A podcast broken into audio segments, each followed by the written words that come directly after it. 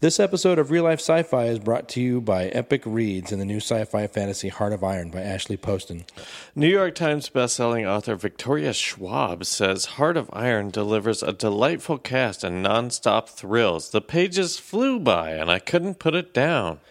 Don't miss this epic adventure, perfect for fans of Six of Crows and Firefly. Pick up Heart of Iron today. Available now wherever books and audiobooks are sold. Do you do audiobooks? I tried, but the one that I tried to listen to was too quiet and I was cooking.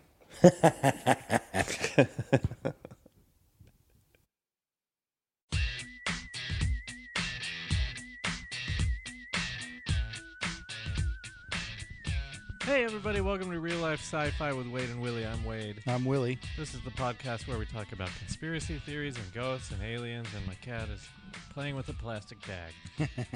um, today, our guest uh, is, well, I don't know. I mean, you might know him from Harmontown because you are a regular Harmontown guy Yep. who like gets on every once. Oh, you're that guy. Yo. Okay. That's right. Dave Kline in the house. That's Dave right. Kline, professional yoga instructor, uh, yoga instructor to the stars. Well, Dan Harmon, if he counts. Well, right? that's right. That's right. Doing a lot of great work with Dan Harmon now every other day at 8 a.m. on Instagram Live at Dan Harmon, which is a. It's become quite a beautiful sight and spectacle to behold. I can't even find really the words to describe it. The things in the comments are beautiful. The people have been wildly supportive. Dan has been a a wild, passionate maniac for his fitness this year, and it's Uh-huh. been like, imagine the intensity of genius. And, all right, whatever. I'm a big fan of Dan Harmon, so whatever. Imagine the intensity of genius it takes to make Rick and Morty. Swear to God, he's pouring it into fitness. This guy, he like does his shoulder presses. I call him like the Vitruvian man shoulder presses. He's like doing the uh-huh. outline of Leonardo da Vinci, Right. doing work connecting to the ether. Fucking the look on this guy's face is a, a phenomenally motivating force and Uh, a beautiful thing. I'm think- serious. I It's like a really cool thing. So I- anyway, I I'm proud of it at least, and, think- and Dan should be too. I think that look is just called strain. well, we might get into it in this episode. I think that it it's a I think yoga and like working out, lifting, anything you do to put yourself in like these physical zones, different things happening mentally, you know, physically. Okay, know, I don't know the topic, but whatever. before we get into it, we're gonna take your temperature and do the WOW scale. Yeah, yeah, let's do it. WOW scale stands for Wade or Willie. If you're a zero, you're more of a Wade. If you're a ten, you're more of a Willie. All right. Um, I can already, I already know you're gonna be uh, toward Willie. Um, Oh, you know, I take that as a compliment. Well- yeah, all right. I take that as an insult. uh, all right. Do you believe? Oh, 'cause this is a three-part question. I always lead with. All right. Do you believe in aliens? If so, do you believe they visited Earth? If so, do you believe that they have visited Earth in the last 300 years? Do we count as aliens? No, okay. Well, that's the other thing. We should define aliens, and by that I just mean like the movie depiction of like extraterrestrials. Yeah, if you think that we were seeded here by aliens, then th- then we don't count as as aliens. Basically, right, just right. spacemen. Right, right, right. I, I, I would have to just go, uh, just I, lo- make a long story short. Yeah, Yeah, on all of it. I think, I think, I- I just can't close my mind to it. But I think that like, be, I have to go beyond being agnostic. Mm-hmm. I think there were developments in humankind and in human consciousness that we either like ran into some like plant higher consciousness or some sort of like other thing. I don't know. These are where it, my mind just has to tend to go. And in the scales of gun to my head, I have to go yes or no. My scales tip towards there was something else out there. I mean, that can get into a cosmic force or like whatever. What was it that gave us Yeah. like this consciousness and stuff? But I, I think there was in the Big Bang theory of like humans being on Earth. I think there was probably something else. going Okay, let's zero in on it then. Yeah. Do you believe um, in like the Roswell stuff that like alien, like an alien ship crash landed?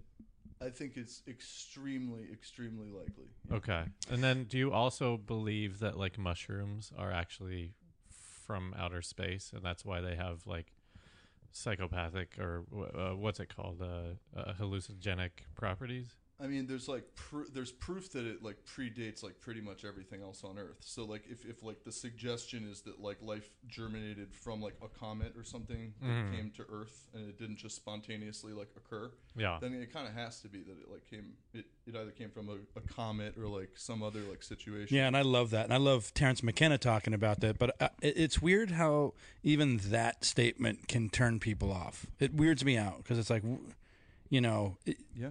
To to think about just the things that have tried. You know, when you look at um, things that have landed on Earth from other planets, like th- they can tell which planet some of these things are from, and Right. I'm like, we could be every planet could be spreading everything to every other planet on this in this solar system. Let me let me even like clarify the Roswell thing. I totally agree with you in terms of like things hitting.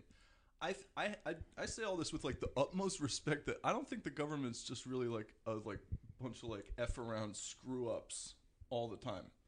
I say it with like the most the utmost respect that I think that like every once in a while probably something really crazy goes on.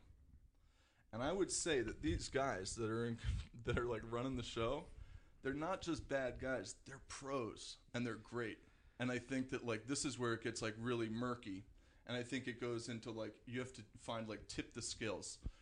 It's never going to be for sure. Yes, I agree. Or like no way. I think you have to go to like agnostic and then see which way does it like Right. balance. Mm-hmm. And I think my like similar to what like Willie was saying is like it's scary that people like can't even imagine that mushrooms like had like a cosmic like an uh, interstellar like origin or whatever. The idea that that idea is offensive to people or like difficult to people is troubling to me.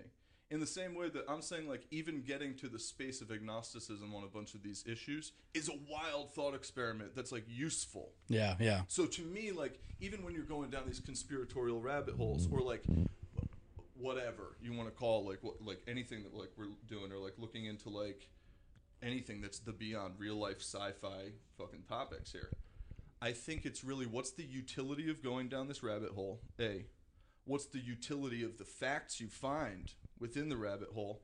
And then how do you bring it back? Because this is a real fundamental thing for me. If you can't bring the goods back from that experience or like whatever it is going down the rabbit hole, or it doesn't bring something back to your like s- small community self, it's kind of fucking worthless to me Yeah. for real. And so that's a bias I have. I have like a hard bias against that. And we'll get into that in like Yeah, yeah, and that that's that's a scary thing too when s people will go down some rabbit holes and it doesn't do anything for anyone and then it just becomes like a belief system that is actually hurting them. exerting radical subjectivism is not a good seriously. Exercising your mind and like looking at how things might be is a useful thing in a democracy and a free thinking critical thinking like society and individual. And i think it like it keeps you in a state of like awe and wonder to the power of mankind the universe nature and just crazy things that can go on that are either man-made or not Well, I already have my answer. Should we, should we keep on? yeah we can breeze through Well, I'm let's yeah, do won't this. Where are you from? Uh, I'm born in Manhattan and then raised in Jersey from three years old on. My parents were opera singers. And then What? They have yeah. opera in Jersey? Oh well, my they, no, they were singing opera in like Manhattan and had like careers going on. Oh, I forget how close all the East Coast is. It's and then really you came along, and they're like, "Fuck, we got to go to Jersey. We can't afford this anymore." Uh, well, uh, exactly. They they got like exactly. They moved and like bought an apartment and were like did a really good job real estate wise. Mom was like a real shark, and essentially just ended up moving further and further out. Got a small uh, small house in Paramus, New Jersey, which was where I ended up growing up. The uh, the mall capital of the United States per capita and square foot. It's the most mall square footage in any town. Wow. America. Congratulations, yeah, dude. Yeah, thank you. We had the most uh, cops per per people. Right. Uh, Is that true? During- didn't yeah. that. I knew that Loveland, at one time we had the most microbreweries. Wow. Yeah, well, we're from Fort Collins, which is a college town, and it's like where New Belgium is from, and like a Yeah. lot of a lot of uh, breweries. Yeah. Um, so I'm assuming you were you raised religious at all? I was actually, and so and like an every Sunday type of church. Uh, what kind? Uh, grew up in a Lutheran church, Okay. um, but it was because they had a good music program, uh, and my parents liked to sing. so they were like in the large. choir there and stuff. Uh, they, they would ask them to be soloists. Like my, Oh, wow. It was like they were kind of like wild ringers. It'd be like you would be hearing like, you know, the former like coloratura of New York City Opera, just like ripping it on Oh Holy Night on Christmas Eve. Well, let me ask you: Would they Take a while, s- would they sing in that weird opera way, or would they just sing like normally? You know, uh, that's a good question, and it was like somewhere in between. And Okay. I, I say it's it's crazy. I mean, I did grow up different than most people do. I grew up in the presence of two really powerful voices, Yeah. like literally, not just like Right. influences. Yeah. I remember like phenomenologically, the power of like my dad's voice is like a fucking is a very impressive human thing. Uh-huh. It's a he was a basso buffo, which is like essentially as low as the voice can go, and just like Wow. instead of being the evil wizard in the play, he was like the foolish clown or like king that would uh, everyone was like kind of You're a mean one. yo like exactly like he he was and he was the man. He was. Did great you at sing It. it all? Uh, you know, very briefly, very long story short, I dropped out of Columbia in a law career and went to Italy and did an opera festival. And it changed my life and I went down like the, the art path. And then so long, I, I translated my way. I worked for a couple of years at the law firm then and saved up some money, did NYU night schools, and then transferred to an art school that gave me a scholarship in Jersey. you check your button. Uh-oh. Yeah, I'm on. Okay, good, good. Uh-oh. Yeah, yeah. There it is. It actually was off for a sec. Damn and it. yeah, it... Uh-oh. Oh, no, no. It's good. I'm Where getting you we- on this also. Oh, okay, we could go back if you want to. No, I, I mean I got it all. I could hear it well, but then Okay. after a while, I was like, "Oh wait, it's not," because this one's aimed right at you. Okay. But this one's not working. It's just the buttons going off. Is it?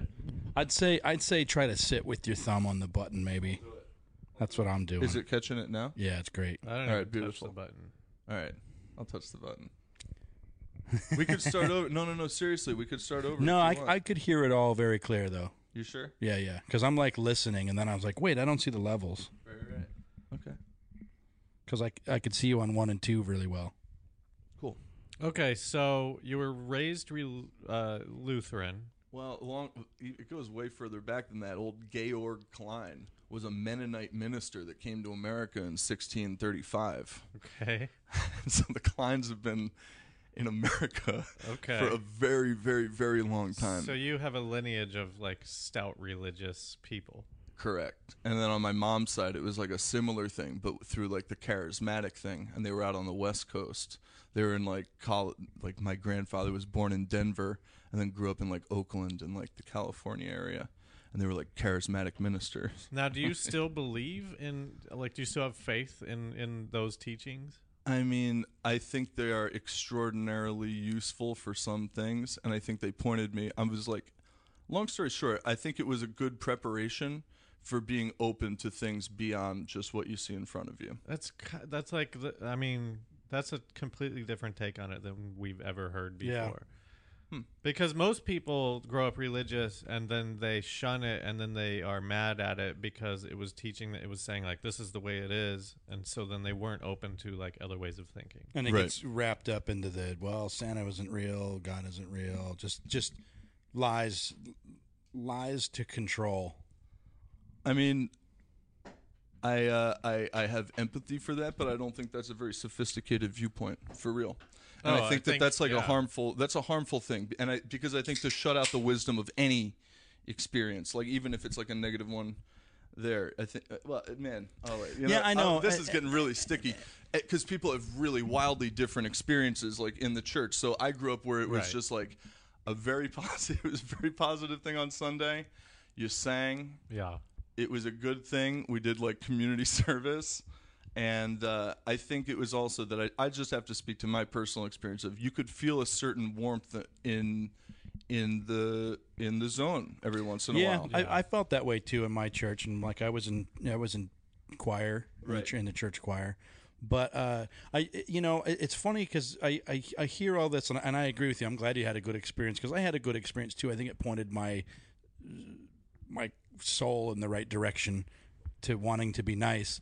But it was weird that religions, well, all of the all the churches that I went to growing up, we never talked about uh, other religions. It was just like Well, that that's that's what That's always a hugely always bothered critical me. thing. Yeah. yeah, yeah I mean, I was really lucky. I've, I've taken like a lot of courses in comparative religion and anthropology and like psychology uh, that very much expanded like my horizons past that. But like uh, anyway, I want to ask you something that I don't want you to be insulted by. sure. Are you smart or rich? Uh, I always, I uh I did very well in school, and I no, you know what? Fuck it. I'm smart. Okay. Yeah. Because you know what I'm saying, right? Like people. No, no, no, no, man, man, man. That's a, there's no there's no good answer. The two things you gave me there were, were rough ones, and I didn't want to sound like a weasel trying to dodge it. Look, I really I think that I I know that there's a lot of horsepower up there, and I think that i there's a lot of people with a lot of horsepower. Yeah. And so I don't think that makes anybody special. Right. But I think that like for sure I've spent more time thinking about. Oh man. Well, Wait, but we here's gotta the- cut well, that no, back. no, no. man, man, no, no, no, no, no. It- No, this no, is but so here's tricky. well. Let me just then, if it's tricky, let me just kind of say because you went to law school. No, I was I was an undergraduate at Columbia Oh, okay. where they had a deal where you could take some like law Like classes pre-law kinda stuff. Exactly. Right, and right, So right. that was like the track and like life I was on. All right. So I just, what- you know, I these rich uh, Manhattan kids, all these worthless rich Manhattan kids. Well, for whatever it was, it's worth. I was I was from Jersey, and among the reasons I like w- ended up in Manhattan was because I was like a, a serious swimmer, and so like I came from with like athletic and like academic background, and like on the topic of today, an out of body, one of them was swimming. Okay. So like I had a really fortunate growing up time. And so even like the church thing wasn't all a bed of roses, but what they allowed me and that church was good for was they allowed me to ask questions and be a little bit of a problem. They had they gave me some wide berth. Wow, that's cool. My, and so that was actually for me it was actually a critical thinking thing that like I would just ask like the question I was like, "Look, here's the question everybody's wondering right here." Nobody buys it. I would say, and I would say, I would say difficult Nice, things like that. dude, I love Like, that. Nobody buys it, and they mm. would be forced to kind of get to like, well, this is what it really means, and then Right. get to like kind of the the heart of the homily. Or well, that, I mean, that's good that they were Right. not disciplinary with people like you. Well, and yeah, and that's how it to, should like, be. Answer. Right, of course. if you want to have a successful church, let people ask questions. well, the kids especially. You need people. That, anyway, anyway, I So- don't know. I don't know. Yeah. So getting back to that government thing you were saying, this kind of ties into the last question that we usually ask. But then I'm going to ask one more because I always have to. Right. Um, because you said that you think that the government, do, the government or the people in power, are they the same people? Uh, good question, and I think no. so but you think there's like a puppet master above? I don't think that's like any. But it's calling it a puppet master like paints it in the wrong light. There's a massive, powerful, useful infrastructure that is contemporary American society. Mm-hmm. I, I think it's very difficult to disrupt that as any one politician. I would agree Is that what that. you're saying? So when you're saying yeah, yeah. people in power, you're talking about like elected official politicians. Well, okay, because here, let me just se- ask the question, and then you can sort of see why I'm trying to tie all this in. Sure. Because this is where we kind of see if, well, whatever. The question is, do you think, like, how much do you know about the JFK assassination? Do you think that, do you think that the government? I think the broadest way to ask this question is, do you think that the government covered up stuff when it came to that? I think for whatever reason they had an interest in not totally getting to the bottom of it. And I think I'll just get into like what my full thing is. I think like I have a kind of Hobbesian view of just like real big dog motherfucker stuff. Of like when the gears are grinding and like the teeth are bared and the blood is like ready to go. Um, there's a ruthlessness to humans that is ages old. And I think that JFK had riled people to that degree in several different groups. Right. And to a certain degree, it's a lesson to all white knights. but I mean, my, my honest to God like opinion is that like he had pissed off a lot of p- different groups Yeah. that were all the like blood and teeth type. Yeah.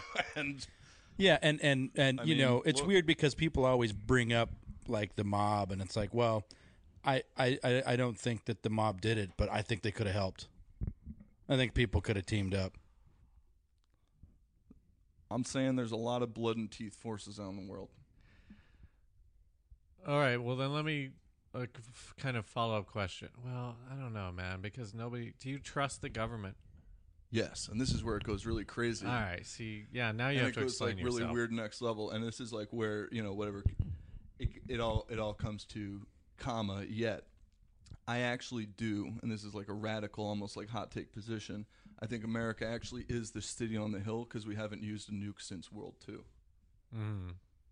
It's the fundamental thing that at the end of the day I have to come back to is like, you know what?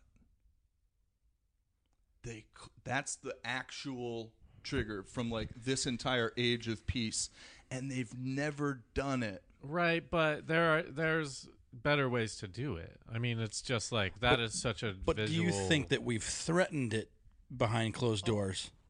The- I mean, I think that Look, that's look, look, worse. look. well, it's we not. won the world war and if you think that we didn't create a situation where we were going to run that the rest of the time so that so that there would never be another world war right? It is not just some prideful American thing. This is also done so that we do not descend into hell again. I, like I'm very concerned about us being like a full generation out of like having seen a world war. Yeah. Yo, American hegemony. Yo, word. See World War II, bro?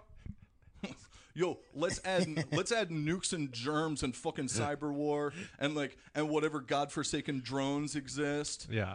to that. Yeah. But Yo, okay, but mm, look, I'm, it's like th- this is the the worst case scenario, except for every other scenario. right. But anyway, this is uh, it, to me again. It gets into like the the element of like, what's the utility of even going down that rabbit hole?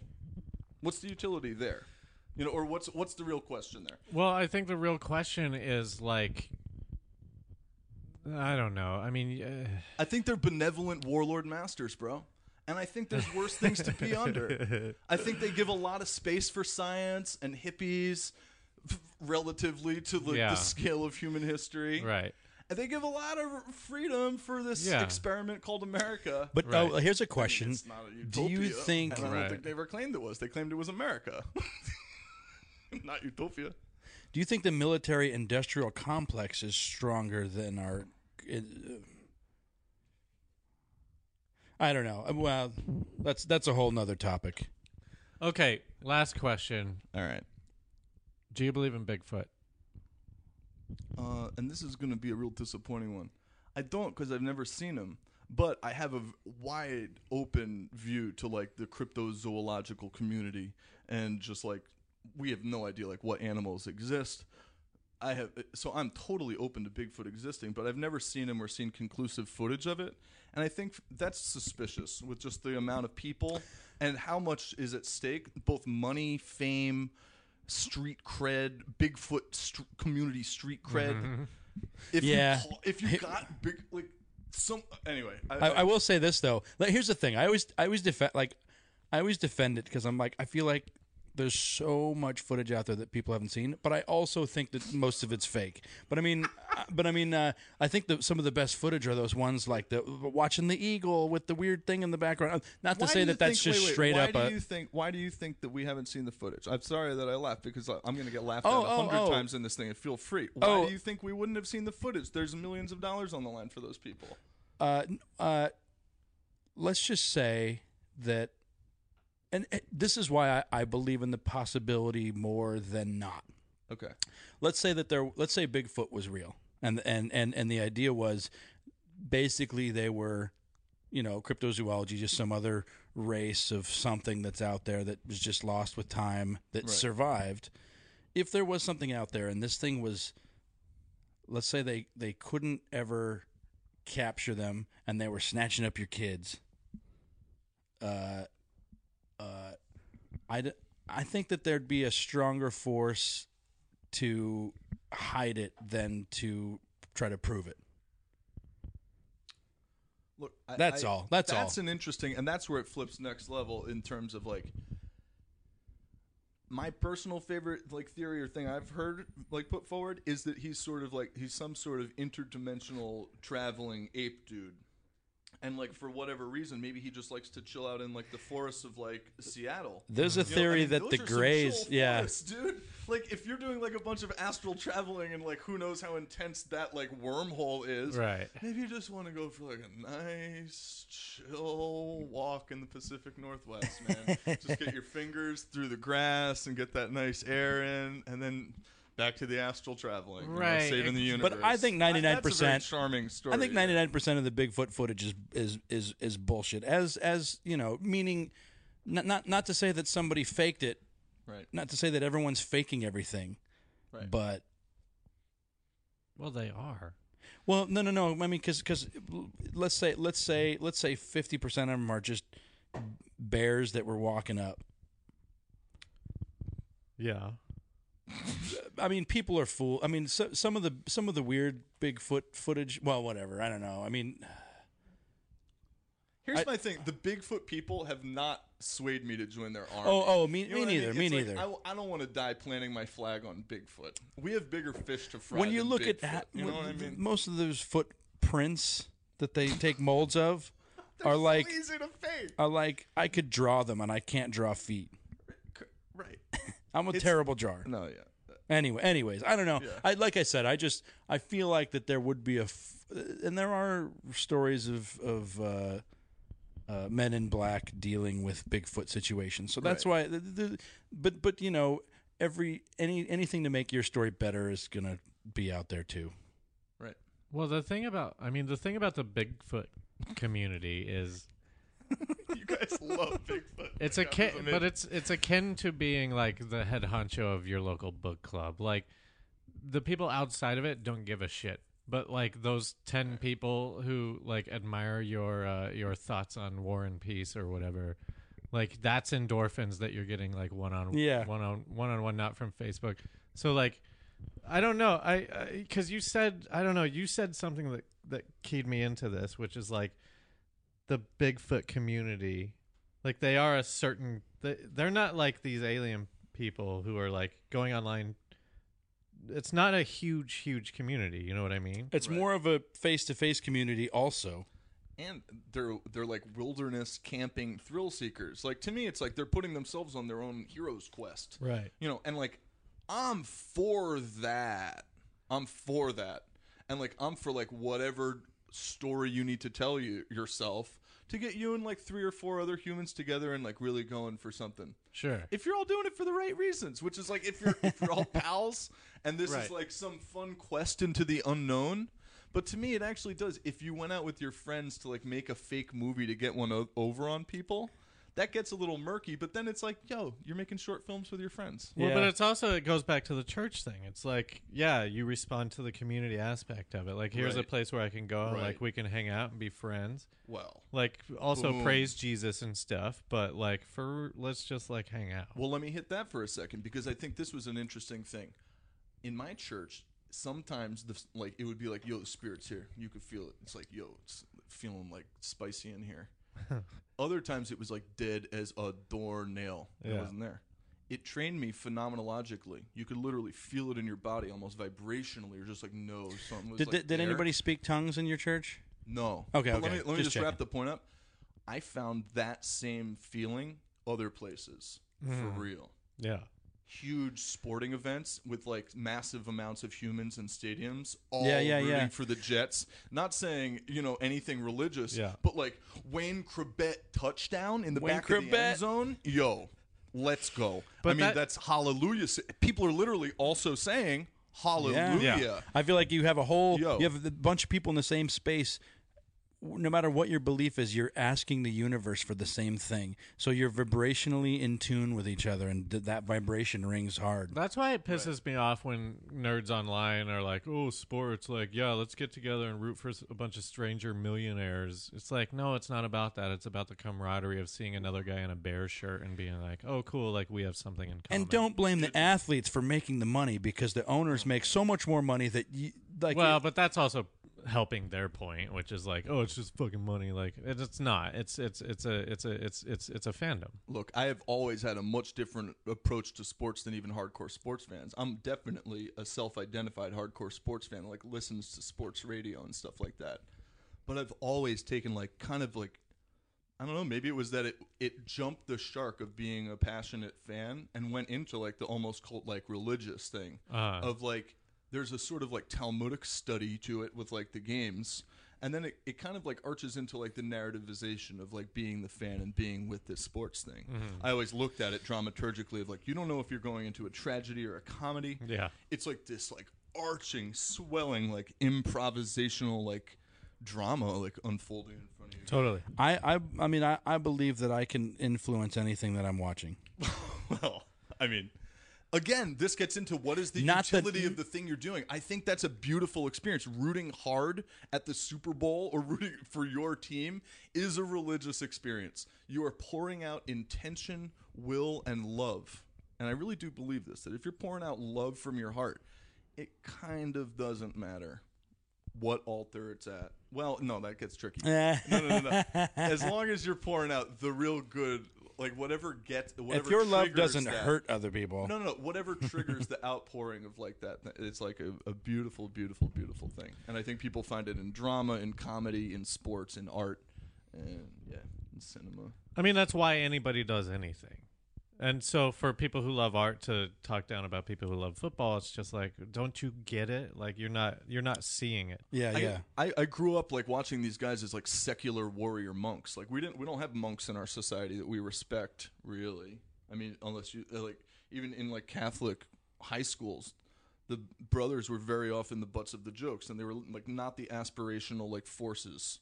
Like the rap videos were like not like aspirational to be a mystic, or like whatever that was. We didn't have those things.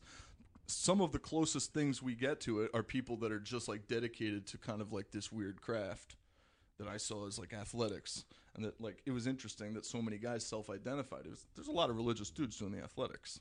I don't. Anyway, No, but that's like because it's like an all American sort of thing, like religion and, and, and like being that like that fifties like sort of like blonde fit dude. You know, that's all Yeah. it, it all goes hand in hand. Where. Or are they attaching to the astral and going next level and reaching No, planes of no, physical no, existence that no, none of us have ever like done? no, and you have to bend the knee to a force greater than yourself to No, submit to workouts no. and exercises every No. day for years No. to even possibly understand the levels of excellence and physical perfection so. these guys have pursued. Mm, no. No, all right. Uh, all right. No, no, no, you're right. Um, okay, you're a nine. All right, all right. Fair enough. I think my because of the Sasquatch thing Bigfoot pulled me down. Yeah, yeah, yeah. Yeah, All yeah. right, yeah. All right, cool. Um, do we? Uh, let's see. How long have we been going? I don't know when we Thir- started. uh, we're going to go about 30 minutes. oh, is that all? Okay, let's just get into the topic then. Um, today we're we're talking about out of body experiences. Um, we and we've loosely talked about this before, but not really. We had we had one episode a long time ago, but we were really talking about the soul, which I th- I don't think you can talk about an out of body experience without talking about the soul because what are we without the body? Um, but well, okay. Just uh, not to cut you off, but let's define it. Like, are we talking about out of body experiences, or are we talking about astral projection, or are those the well, same thing? I, well, it, astral projection is when you're trying to do it. When you're when you're Right. when you're doing when you're choosing to do it. yeah. A lot of people have had out of body experiences on accident, whether it be because they were close to death and then near death experience or just random experiences, you know. Because I, I had one when I was a kid and I I always thought it was weird because well basically Oh fuck!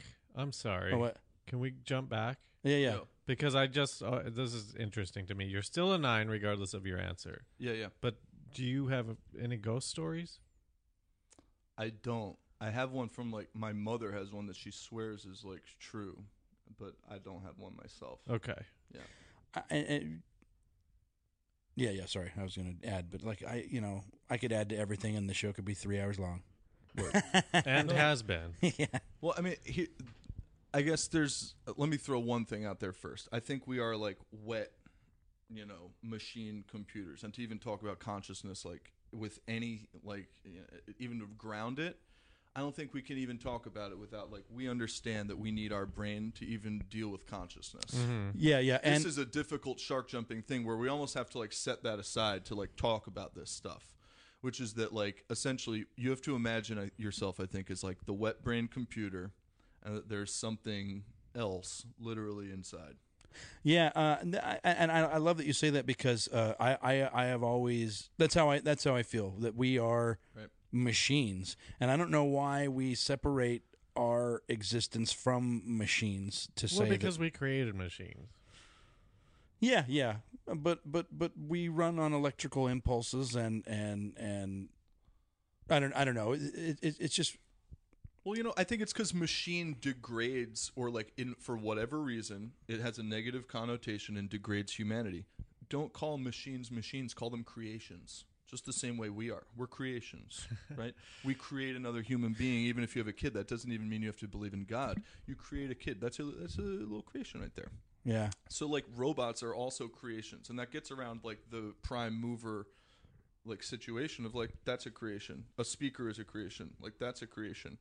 But like for whatever reason, we're experiencing a consciousness that we're not aware of at least the rock having. Well, let me ask you this: Do other you traditions do. do you I mean? think Like- that Right. other animals have? s- Do, well, I mean, okay. Do you believe in the soul? Yeah. Do you, Wade? Oh man, I uh, a year. I'm tugging on my collar. I well, know. I mean, I mean, my question is this: Do you believe that other animals have souls? Do you think that there's a that there's, that there's a hierarchy of intelligence that provide that then gets a soul? Because because I, I, I my thing is what religion added to my uh, experience is that well some of these this is somebody trying to explain something and maybe maybe they could even see it from a different angle. Maybe they had different something back then. They they weren't like just stupider versions of us that's that's for sure. But not to say that everybody was right from everything back then but when you try to describe uh, you know the word god we've glorified the word god more than they ever did. And and when you try to describe a, a god being uh, omniscient om- omnipotent all powerful all knowing all everything i i always took that as well well well i think most people can't interpret what that means because they're just not intelligent enough because they're not thinking about what it actually is. And I always thought that a god was the energy source and and energy is the god But and you can't the call creator People, you can't call people not intelligent because they don't dictate to your definition of what Oh, oh, God I, is. I, I agree with I agree with that statement, but I'm saying that w- what I mean is that people aren't trying to learn about it properly.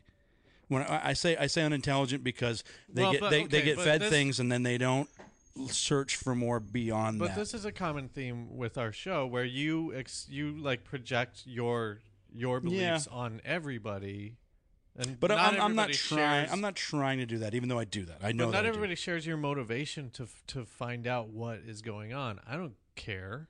Like whatever's going on is fine with me. That's why I'm not seeking more answers. Okay, okay. So so you saying that makes me go, gosh, I I agree with what you're saying and I'm I'm so I sound so harsh about it even though I'm not. You know, I'm not trying to judge anybody not looking for the answers. I'm just saying most people aren't. Meaning meaning find what you love and do that. I guess I guess the reason I sort of push back against that is because peop people are looking for th- things that they have self-defined also. yeah, yeah. And just because they're not looking for the same things you are doesn't mean that they're not trying. Oh yeah, and and my thing is, I I feel like my anytime I talk to anybody about anything on this level is like I'm trying to find out what your experience is because hearing your experience helps me. But I also want to jump back because you're you're saying you're like tying a soul to like a belief in God, and even if even if that's not like a literal correlation, like I think if you believe in a soul, you have to believe that a cat has a soul. Like how could you not? Because it's there, it's right there, looking at us, having thoughts, doing the same Yeah. stuff we're doing. It's just not as smart as us. So why wouldn't it have a soul? Yeah, it's it's the it's the the basic question of do it, your pets go to heaven too, which is lame. Well, there is no heaven. Uh, yeah, I do laugh at I do laugh at.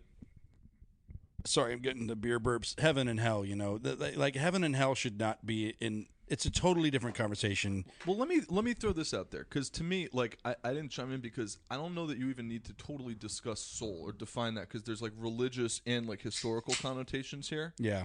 To me, the beauty of this topic, to me, of like out of body experience, is that it's not assigning any truth, wisdom, revealed thing about it. You don't have to buy into like any Well, you know, okay. dogma about it. Yeah. This is just like let's start with what are people reporting, and it's something phenomenological, meaning it's something you're like feeling. It's something you feel as real as like holding the cat.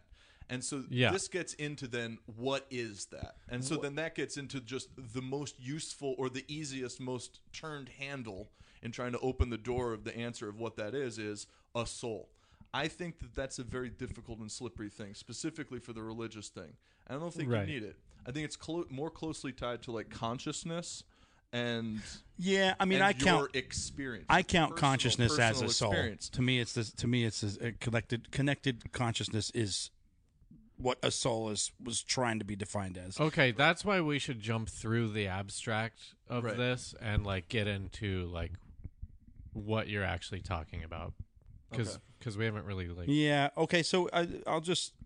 I mean, basically, it's it's it, it falls into anything. experience? Most most people Okay. will tie tie whatever their beliefs are to the experience, but the experience itself, Right. like whoa, okay, I was, um, I woke up, I, I I I had a dream that I was in the corner of the room looking down on myself, crying at the bed of my parents, at the foot of my parents' bed, Hmm. and then uh, uh, they told me that. That that was happening, and then and then when they and told they me were that, like, and you interrupted our fuck. session. when they told me that, it it, it, it really connected because I was like, oh wow, that wasn't a dream, that was real, and and it felt weird to have actually a camera angle in my dream where I was like in the room looking down at myself. It was an angle. well, can I? So to be clear, the next morning, your parents reported to you that you were at the foot of their bed crying, and you had witnessed this. I I, That to- I night. told them about my dream, and they said, Right. no, no, you were doing that. That's what I'm saying. Okay. Yeah, okay, yeah. Same well, let thing, me different. let me just say this, not to. I don't want to fight about um, uh, out of body experiences. Yeah. but I would be remiss if I didn't bring up like the flaws of memory, and that like you you very could have like remembered that, and then upon remembering it, like rewritten it and seen it from a different angle. yeah, You know, I have this I story in college where like these guys were being dicks in the car in front of us, and we had this hot-headed driver who's like one of my best friends, and they were having this weird little road rage incident. I was in the car. They stopped. These guys in front of us stopped and got out, and they like wanted to fight us. So I got out. We all got out okay. ready to fight these guys. We had this big, big like football guy in our No. car who wasn't getting out. We're all like these kind of littler dudes, and these were like not that race is important, but they were giant black men. They were they were super scary, intimidating. Good luck. Not in a racist way, just like holy shit, how are we gonna fight these black guys who are like Well, bigger I'm than us? good luck because you don't have your biggest guy anyway.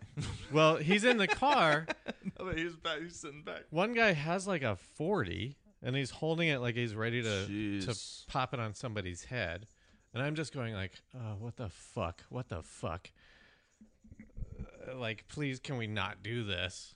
Um finally the giant guy that we have gets out of the car and then they all back down, they get in their car and they leave. So for like a year, I didn't think that I was there. I I thought that that was a story that I heard.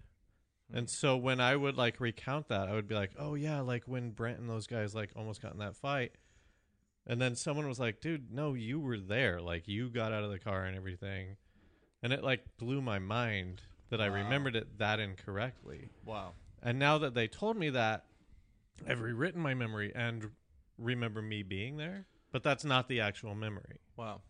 Now let me let me just ask one question. You still, even when you recall that story, did you recall it from a third person type of perspective, as if you weren't there, so you saw it? Like from your mind's eye? Yeah, did your That's what I'm perspective asking. change? I- I'm just asking, in your actual perspective of it. Do I you- mean, do you have visual recall? Of course you do, but only because of the same way that like if you read a book, you have visual recall of like The Hobbit or whatever. You know what I mm-hmm. mean? Because you're picturing it when you're reading it and then you remember the way that you pictured it. Let me let me just say and be defiant. There's a difference. No, no, no. You know the difference between what you you read about Valhalla in Beowulf, all right, and like what your local 7-Eleven looks like. You know what I mean? You have been there. You know what it, it like literally viscerally feels. Well, okay, but yeah, I but And I, I here's my thing. I, I think that your story is like a wild like tale in like memory, and I think it was like obviously self protective, and you like did not want to deal with that memory and like Right. the reality of like death being so present. right. But like on the level of like out of body experiences, one of the triggers frequently is near death experience. Right. The near death experiences are very frequently linked, and like you know that I've So you're thinking that I had an out of like- body experience during that? I think you had a, what's called a psychogenic fugue, actually, which is like this, like your mind enters this like fugue state when like supreme, like wild experience is going to go down, like extreme violence, Uh huh. And it essentially scrambles the memory, knowing that it's going to be a MRFer to deal with, like later on, Right. and that's been useful. In What was the that called? Of, uh, a psychogenic fugue. Nice. Yeah, that w- I, I got onto that uh, back in '94 when I was like nine years old. Uh, I was like obs- I got into the O.J. Simpson trial, and like one of the things that came up was like a psychogenic fugue. I was like, "What the hell is that? How could?" And it was like essentially someone entering this dissociative state, and then not being able to recall like what happened afterwards. And so, like for me, in like this conversation, like I do think that there is differentiation between a lot of this stuff, and like people have like including our government, have looked into using astral projection Yeah. militarily. they were going to use it as like essentially astral orbiters that could, you know, take pictures from, you know, above the earth. Right. There's a lot of different utilities and ways that this has been like approached. And so like to me it's more it's more just thinking about like consciousness going outside of or like an experience an experience Yeah. that goes outside of your like I'm looking out of my eyeballs and seeing the room around me. That is uh, that is the experience 90% plus of people will have and be limited to by their choice and just like generally. So eh, okay, so in your case, Willie, you had an out out of body experience that you actually experienced, and that's what it is, right? It's like the Well- it's the person looking down on them in a hospital Yeah. bed kind of thing. Yeah. Let me make one weird differentiation. I think it brings a little flesh to like the meat of the bones of like what we're talking about here. And like my, I, I have had two personal like out of body experiences. Okay.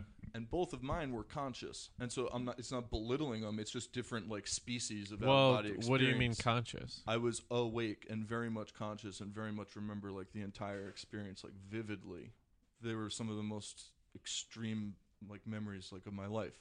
The first one was an athletic situation and like in doing the research for like the show here in you can induce like you can induce states through meditation, through physical practices, through a near death experience, through pushing yourself physically towards essentially what equates to a near death experience, Mm-hmm. which is, I think, what I experienced. So I had trained, it was a state championship swim meet. The New This Jersey is like high school? Junior? Olympics. What yeah. uh, what events did you do? Uh, it was a breaststroker. Yeah, a champion breaststroker. Hey, I'm a uh, champion breaststroker That's too. right. Let's go.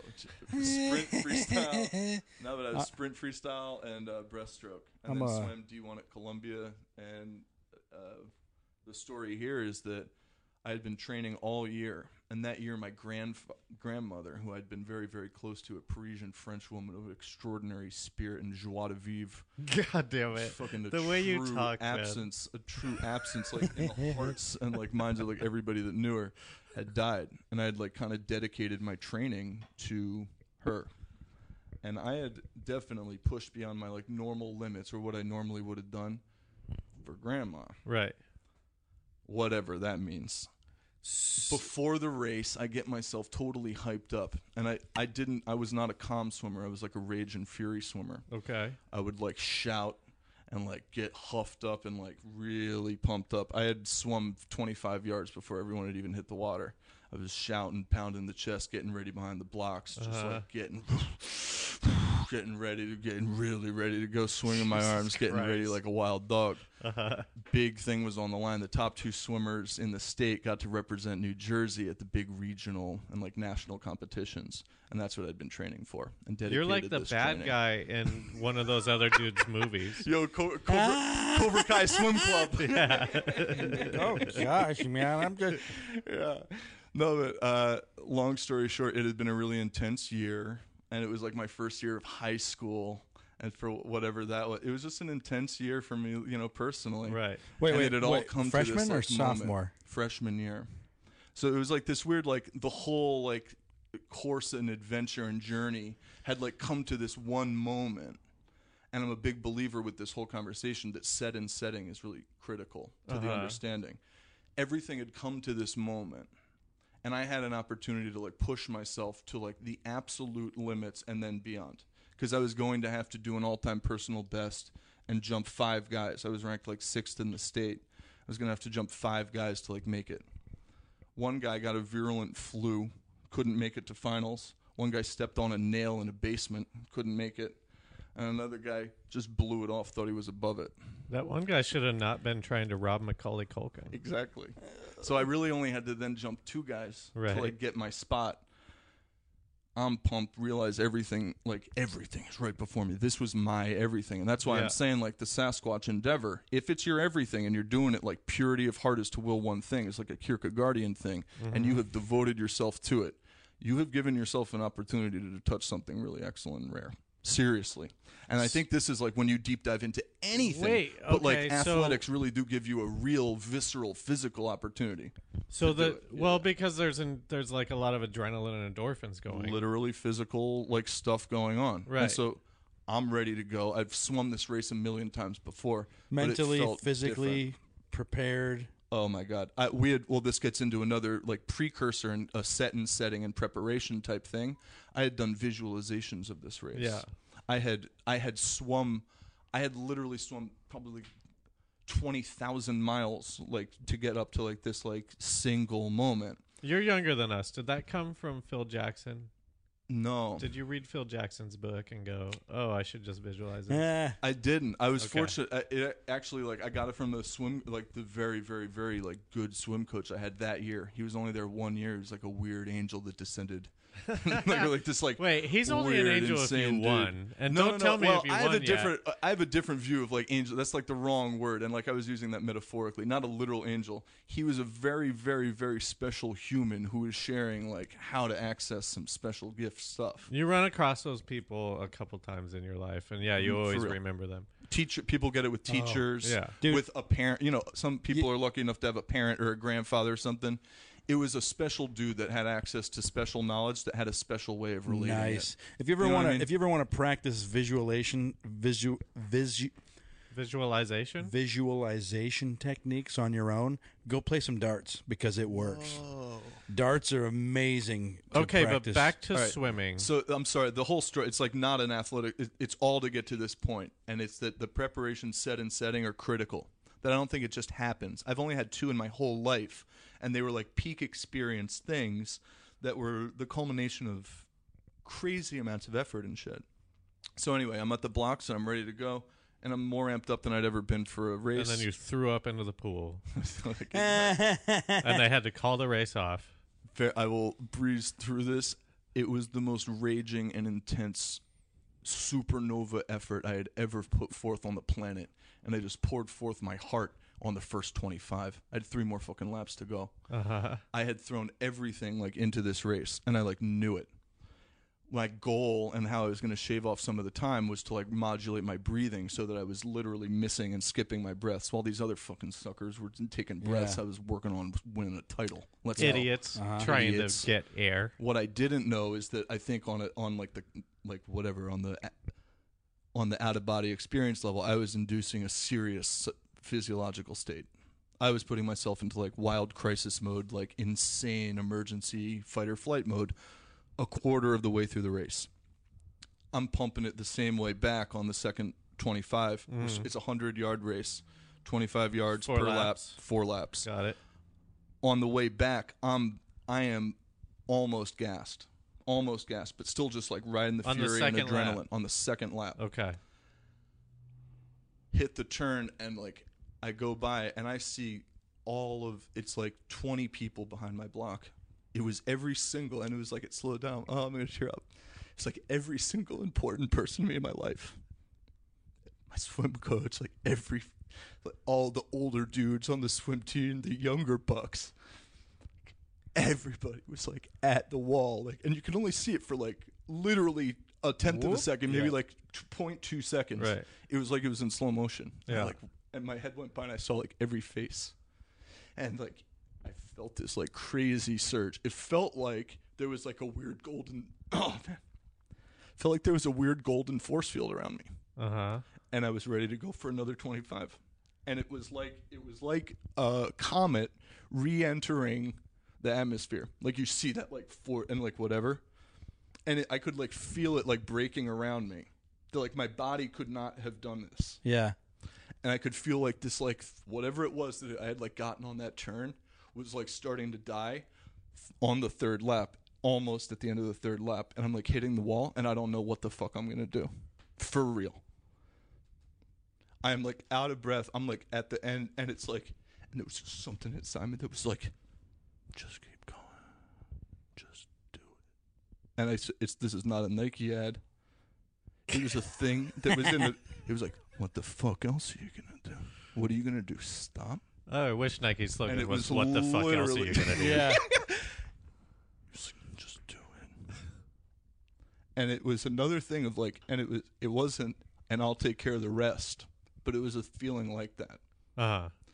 I push off the wall, and you're in a perfect streamline. I'm like flying through the water underwater, and this was like my great strength is you you get a pull out on, in breaststroke. Yeah. Under the water, you pull one time, Ooh, and I had bow, bow, probably bow. the best pull out in like the last 25 years in New Jersey. I'm not saying I was the best breaststroker, but my pull out was insane. I'd pick up like two body lengths on each pull out, come out, have a great pull out.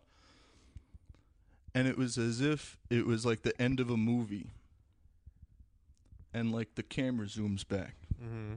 into like full third person. Seriously. What? Okay. And I- I tone- was a like, tone I of was music is starting to probably play? Five. I was probably mm. five or ten year, yards up off the keep water doing to that start. As he tells the Yeah. story. It was like five or ten yards up off, off the water, about five or ten yards behind me to start, and it just kept going up higher and higher as I So like, it's like a finished it. third-person kind of POV. And I you can- play video games. and I third can person. still feel. So I'm seeing through that while also feeling my hands. And it's like on a viewfinder, if you're like photoshopping it, it was like a 10% opacity of like the water in front of me, but like 90% above. And it got clearer and clearer, and I could like still kind of see in front of me. Right. But I was just, I was not breathing at this time. And I was literally just pushing, knowing that once I got to the end of the wall, you could breathe for the rest of your life. But for right now, there's no breathing right now. You got you got work to do here, boy. And Let's then do that work. And I reached the wall in second place, Ah, which qualified me though, and it was my exact wish. And it happened that the other guy, I was the fastest 15 year old, and the other guy was the fastest 14 year old. can I tell you that And won the a most state title. disappointing ending to a very inspirational story? Oh, this is really this is, no. It's, it's, well, I guess it, it really does root in reality, and I guess to the to the outside observer, to the outside observer, that was very anticlimactic. To No, the but you know insiders of New is? Jersey swimming, it was really you needed to get top two to be on the team on like the the zone. Team You know what was that called. is? That's- so it's like you really wanted to be one or two. No, you just did Uh, major league. You just did the first major league where they, where all they do is they win the pennant, and then you have no idea if Oh they actually God, yeah. did anything Uh, after yeah, Oh that. that was so brilliant. Oh my god, It was a great comparison. Let me ask you this: when um, Yeah, when when this when when the camera angle was happening, Yeah. and and it was zooming out, and you were and you were watching yourself. Yeah. Did you see? This is what's weird to me about out of body experiences, and then I'll ask my question.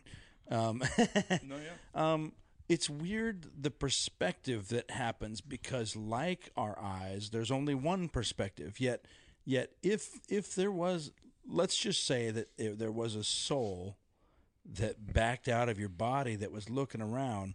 Why then would we still continue to use the tools of one angle eyes? And and and I, I- I'm I'm I'm only asking. Uh, like, did you did you? I get. I, I don't even know what my question is. We, go on. All right. Well, I think. Let me- Wait, can I can I try and figure out what his question was? Yeah, yeah, yeah. Are you asking if if you're having an out out of body experience, why your body keeps doing? Oh no no! I'm asking why the same perspective of what we see through our eyes is the perspective we see outside of our body, when we aren't when we clearly don't have eyes outside of our body. That's always been the weirdest thing to me. I I, I believe in the pineal gland being our third eye, but uh, but well, yo, the the pineal gland gets to like the very fucking heart of this matter. Like the pineal glands. Well, anyway, get back to. I'm, I'm sorry. You were gonna try and get to the. Uh, Well, I think I just missed question. it. I, I just don't understand what you're asking because like he he wasn't seeing the way that the body sees. He was seeing like a third person video game view behind him. but but it's still this it's still the same let's say our eyes are a camera and you back Oh, out so of your wait. body it's still the same camera well, I can answer that because that's the only perception we have. Like, what are you gonna just make up? Like, it's still I, your I, brain. I always right? wonder if if if then we can see 360 but we focus on one on one angle so I I'm, I'm wondering I mean- if, if your memory if you could pull out another angle out of yo, there you want my hypothesis on this? yeah Yeah, I think you're fucking totally right. I think that just uh, our our eyeball awareness is not our only awareness. It is the one that it's the only one we need for survival right now. Yo, when we were like skulking around some plains with some like real creepy animals or whatever, we haven't been in that situation in like millennia. I think that like the experience of like the near death experience and then you can see 360. I don't know.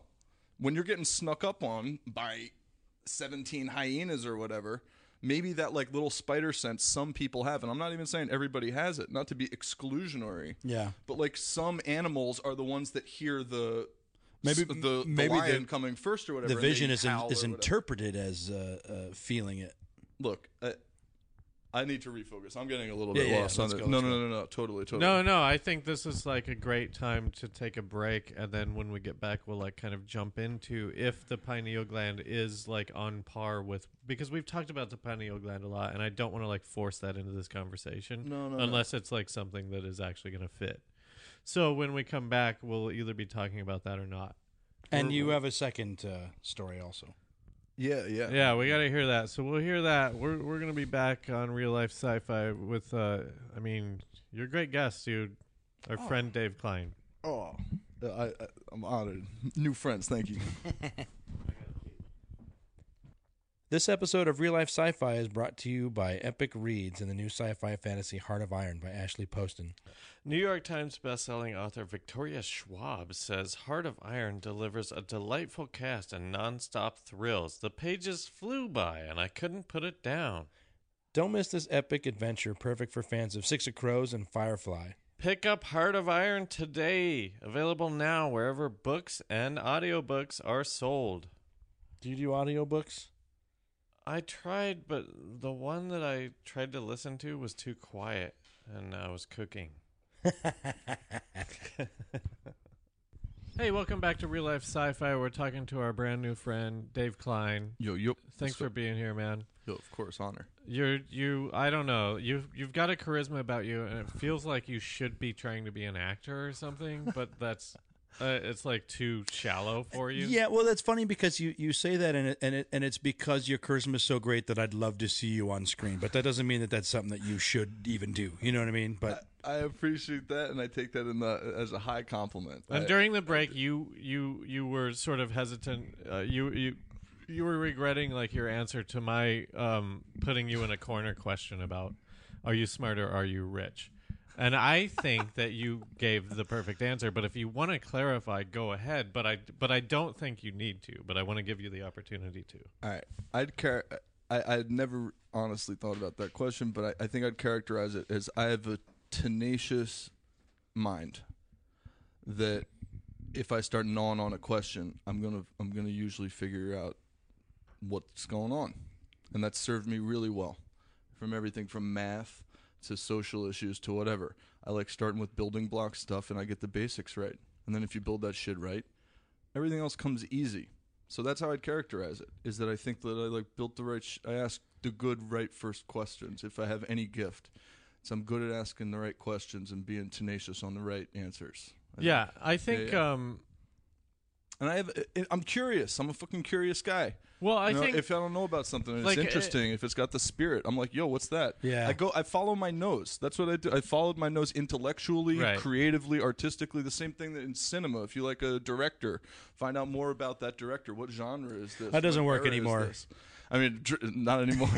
but I, I'm saying like that applies to everything from philosophy to religion to basketball. I was a crazy basketball fan and like grew up loving Shaquille O'Neal.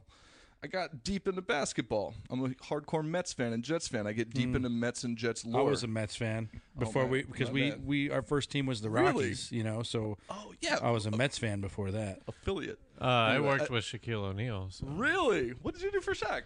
I, I wrote uh, his upload with Shaquille O'Neal's show. Oh my god, amazing! Oh my god, I'm, uh, I'm I'm I'm in the in the I got a- presence of Yeah, of- I got of a photo titans with here. me I and love him that. somewhere. Um, but but like honestly, it was a gotcha question that I didn't mean to ask. No, like nobody can ever describe themselves correctly. That's a Sorry. fucking horrible horrible thing. Let's move on to the delicious topic we got here in front All of right. us. Uh, I- okay, fir- first off, your your your first story. Thank you for sharing. It was it was it was intense and it was great. And I I wish that I loved telling stories of my life because once I tell it once, it's like I can't do it again. You know? Well, I, I said to wait. I don't think I've uh, told that story front to back in ten years, if ever.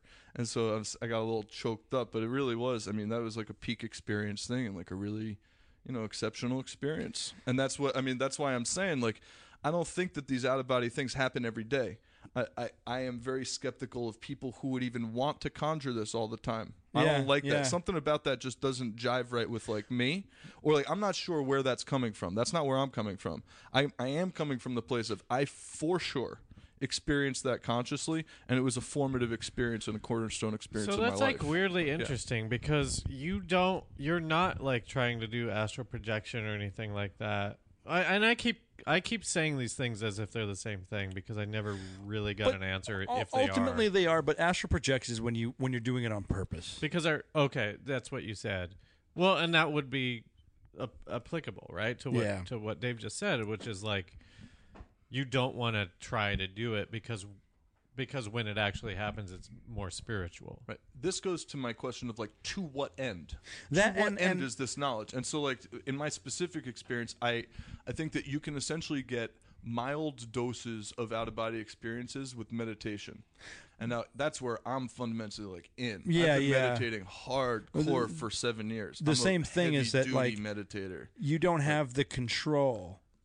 I am in- in- in- uninterested in, whatever yeah. is like. There's people that claim that they are talking to who knows what entities, and they are coming back from the other side saying that they met them as real as you met Shaq and shook Shaq's hand. Right.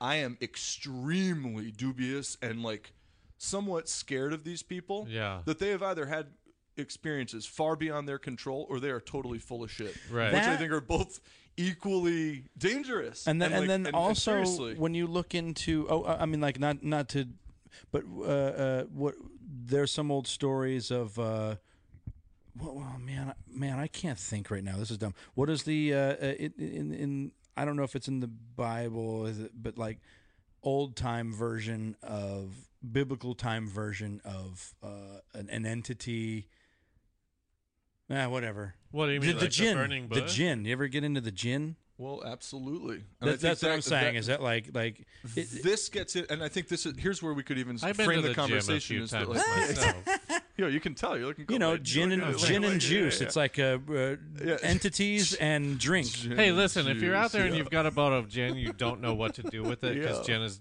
pretty bad generally. generally, yo, I got a pocket full of lanterns, and my homeboys do too. You know what I mean? Put it in some Mountain Dew. It's called gin and dew, and it's not bad Ooh. All right, all right. if you can stand the sugar.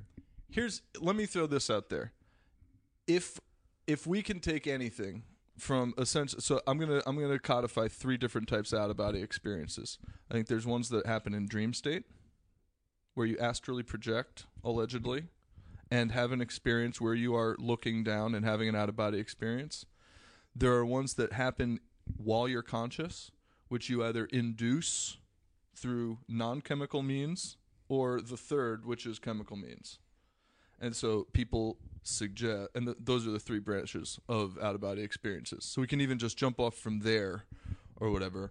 But that's if we can acknowledge that people are having the phenomenological experience and witnessing this stuff, then we get into essentially the William James's variety of religious experience element of this. What flavor of out of body experience are we talking about? How close is this to self hypnosis? My answer is what's the utility? What do people actually come back with with the goods? What what's actually coming back from like the other side or like whatever Yeah. Well- is critically critically like important. Can we ask the utility of Willie's when he was a child, like crying at the foot of his parents' bed? Like, what would the utility of that be? Like, why do you remember that? I, I, I personally, I think that that was just like an accidental thing that like doesn't mean anything. I agree. I think that the most of the things that happen are accidental. I would suggest that the one that I experienced, I did I wasn't trying to induce an out of body Right. experience, but it was induced by the behaviors and the specific things and the nature of my physical wet brain like the computer, the wet computer's operation. I think f- may have flipped a switch where, you know, you you get a different perceptory experience. It could have also been that you were drowning. I mean, look, here's where I think it does tie into the near death experience level. I can't Is believe you guys took that seriously. Well, no, Oh, no, no, I no, thought no, about no, that bro, too, bro, 'cause, bro. like- no, no, no. I think that's actually like the most likely trigger for what happened. it was made that me I think- triggered a near-death Yeah. experience. Right.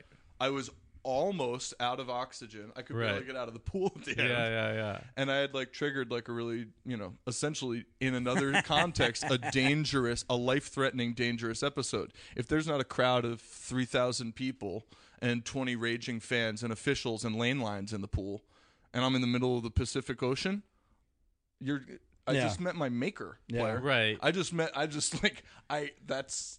That's like. I you mean, your body has a has definitions for it to react a certain way. So let's and get right into it. yeah. It's the chemical DMT. Let's go. Yeah. Let's go and like fucking jump right into So- the water so- here. It's that your body releases the DMT chemical. when you're which is- about yeah, to yeah, die, you get DMT. Your body releases DMT. That's why people do this drug is because it's like your brain produces DMT. Right. It's So the it's a active safe- ingredient in ayahuasca. Yeah. And so the active ingredient of ayahuasca is DMT, but other people can sometimes get it in a laboratory form. Mm-hmm. That's like a crystal type of form.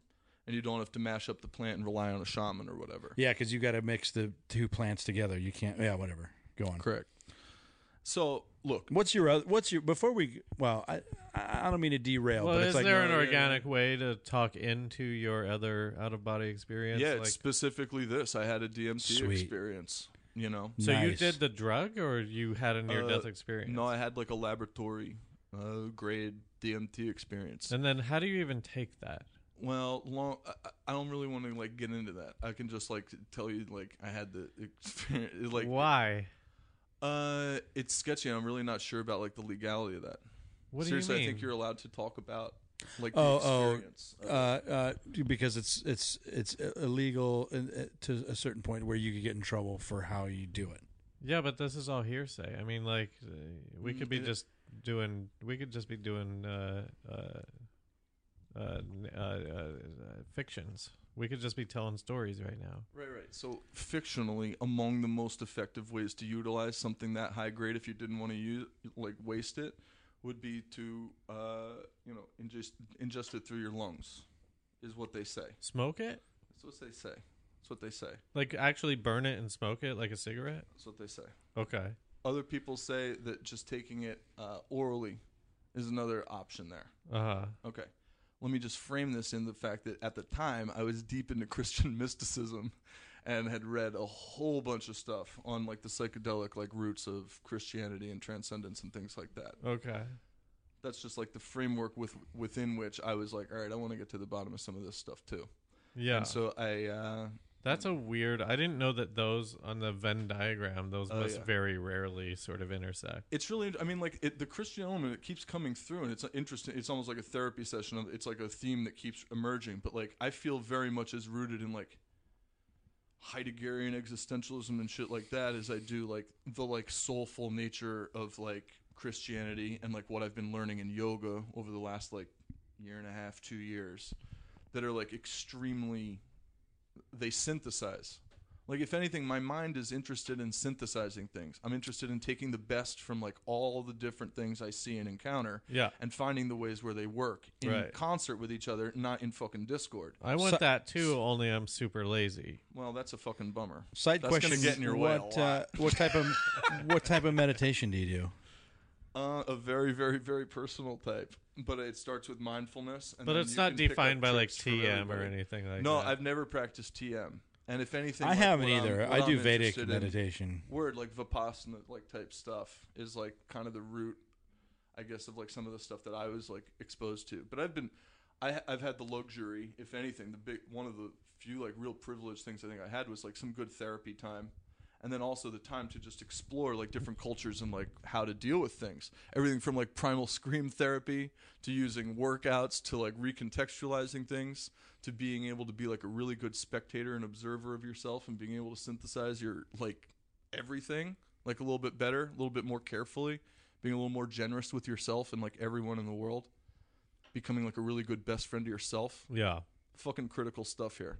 I And, feel like- like, you're just only telling that to me. Well, you know, well, yeah, it's interesting. I did. I, I was saying it as like the core elements of what we're talking about for me.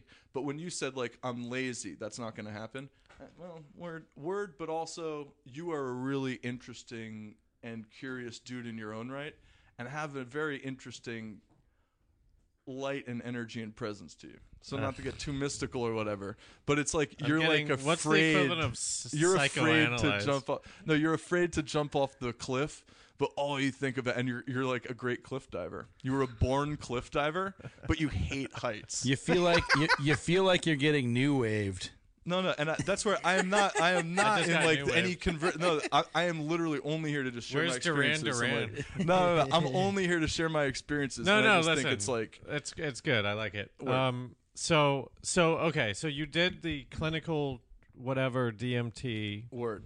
And then and then how was that? Like how was that different? Well, what happened? fundamentally different experience and it was essentially like if i can if i just have to cut it like into a couple sentences it was the single most radical like overwhelming experience like of my life like phenomenologically like fi- feeling and sensorially Yeah. reality literally disintegrates around you you go into a very very very like eternal and intense and roaring and silent space Oh, so a coffin. no no no it you are like and so like i guess where i could like explain it visually why i'd characterize it as like out of body was that at some point it felt as if you were falling forever and that like time slows down to an insane Yeah. amount that like my entire experience was probably three minutes in real time or something like that would equate to i mean it felt like months Yeah, yeah. like that- that- weeks or months that's the interesting thing Weeks because because That's I'm interested in trying this, but when I hear of people feeling like it took months, this few second thing, I'm like, and, and some people feel like they get lost. I have I have anxiety, so I have a fear of, of getting trapped and, and whatnot. And I know I'd like to experience this, but I'm not mentally ready for it. I'm literally, and I, I'm really glad you say that But because I approached this. Look, I, I knew I, I avoided psychedelics of all sorts for a long time, not because I was worried about like my sanity or whatever. It was that I knew there was a certain amount of preparation I wanted to do before it, and all I can say is I knew I was ready. And like, if I w- wasn't ready, I would have a very different story to tell. I'm sure, but my experience was like profound, difficult, and like very revelatory. How, Seriously, but how do you? Okay, but how do you? What? Okay, it felt like months yes, or weeks. Weeks more accurately. What were you? What like? I mean, we did this thing on Rick and Morty where you play an entire life of a guy, and then you come Right. out, and it's like this. oh fuck! Oh shit! I didn't beat the high score. Yeah, that was that was such an that amazing experience, episode. that coming out of it, felt like it was the ten seconds of coming out of it felt like it had taken probably th- thirty minutes or an hour. So, re like regaining your breath. And Oh, like if that I hadn't had awful. meditation and breath control, it would have been a total nightmare. Yeah, and but they- it wasn't awful. It sounds Not for me. awful. Not for me. And then and like literally, I, I like knew I was doing again set and setting Right. and knowing what you're doing. Yeah. I was not taking this lightly. I had like, you know, I But did you okay? So when you were in it, not when Yeah. you were coming So- out, right. did you like? Were you conscious about things? Like, could you get work done? Like, I could if- see the entire room around me. So like this was my thing. I was sitting down and I had my hands on like two like armrests, and it li- it felt like that like that poster image of like the guy in the in like the chair with his hair getting blown back by the speakers. it felt like that, but like like a wind and a gust that like comes out of nowhere and then just like blows your doors off. And then from there, it was I was still in like my like we'll call it first person mode or whatever. And then I felt a, ver- a falling sensation of what felt for like a very very very long time. So what were you? And then finally, you come at there was a point where it was almost like you were falling within. Seriously, it felt like a chasm had entered, like opened up within. And you Right. fell backwards past your eyes and inside. And then at a certain point, I had like fallen so far that I could essentially see myself, see myself in third person, Mhm. uh, in like a void almost. Did like you have any uh, in in in in your whole experience of that? Wait, hang on. Are Yeah, you go moving on? No, no, no.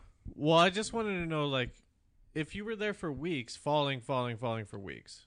Days on the falling there apart. There was more to it. I but mean, were you that. thinking like what like what was your what like what was your consciousness? Were you going like fuck I, was- really need to There was a point where I was freaking out very early in just like the falling part. I was like freaking out, and I was really fortunate, I guess, and just like it, it was what it was. I wasn't going to do it alone. I had a very trusted, like just like good friend there that just like looked at me very sternly and was like, "Breathe.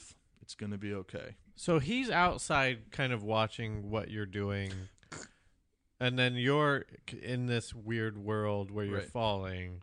He says Right. breathe. Right. And so that's like your consciousness like you, you- That's you- again where you I guess like the, in all my research, I found it to be slightly unsophisticated in that they make a binary distinction between like your astrally projected soul, spirit, phenomenological experience, whatever that is. I would call it like sense memory, felt memory, like self almost. Could you and then your him? actual physical self. I'm saying my experiences have been more like translucent overlays where the opacity is turned down on the on one screen right. and you can still see both and kind of choose which one you're kind of looking at and in that way it's this almost like confusing and also beautiful and intuitive 3d overlay like world When when All when, I want to know is is if I have a screenplay that I'm working on and I'm like, Right. oh man, this is going to be a really tough one. This is going to take me months. Can I just take DMT and then like for that no no no weeks when I'm falling, just work through it and be like, okay, well, no no no no no no It's this might saving be time. A, Uh, this might be a good meeting with the goddess. good Nah, that time doesn't work. management. you're gonna want to clear your schedule Um, when w- could you hear him say those things to you, or Yes. was it? Yeah, you could. Yeah. When when uh, I I mean, because basically, I was going to ask the same question, Wade, that you asked, but um, um, uh, your uh, perception of your reality. I know that that that. I I mean, I guess what I'm trying to get to is if DMT is what we see. Let me tell you what my interpretation of DMT is sure is we have a physical self. Our brain releases DMT to get our consciousness ready to go back into the non-physical reality. And so when you take DMT not going through that, here you are basically going into a non-physical reality, but then you get to go back to a physical reality. So I, I you know, a lot of people put meaning to a lot of things and and Right. and I I'm not to discredit any of that, but I'm saying that like you I feel had an experience that is to get your consciousness ready to be non-physical. So what did Right. you take from all of that? Did you gain anything? like look and this is the only reason i'm sharing this story. I had a lot of like i was questioning whether i shared it or not. Here's why i'm sharing it. It was it was fundamentally profound. It was transformative. It totally made a black and white difference in knowing that there was a certain actual reality that this was not some horse shit snake oil fucking trick. There was actually actually actually a deeper consciousness and thing and f- energy or force going on and i am total i was totally humbled by it i am only here to report that it was profound intense I was awed by it, and that it is at bottom benevolent. This is my re- like seriously And I- this was like why I should. It was like I don't know why that is. And I think maybe part of it was like my preparation and the way I was like going into it. And again, that's where I say set and setting for everything, not just any psychedelic, but if you're getting ready for a, race or what people say, it's not the reason I do yoga. I happened upon yoga because my girlfriend was a yoga instructor and we were crazy about each other and weren't leaving each other's side. The great Leah Davis, wonderful yogini and a writer. Anyway, we weren't leaving each other's side. She had to go to a yoga thing. I went with her. And it was the single best combination of meditating and breathing and physical exertion I'd had since swimming. And for a bunch of reasons, swimming has just always felt like a job for a long time. And I don't enjoy it. Yeah. And I could get like the enjoyment that you could imagine getting out of swimming from yogs. Turns out yoga has a rich tradition in a lot of this stuff Yeah. look i'm not saying that's like co- i'm not saying like that's cosmic or synchronicity or a path i'm saying that's the reality of my experience i'm a guy from jersey i root for the jets this was not my Nobody goal challenged here. you. no no I'm, I'm just saying it was it is to me as absurd and crazy and i could never have predicted this path or that i'd be working with dan working on physiology Well- right as my main as my main like as my main like professional objective Don't count your blessings too soon.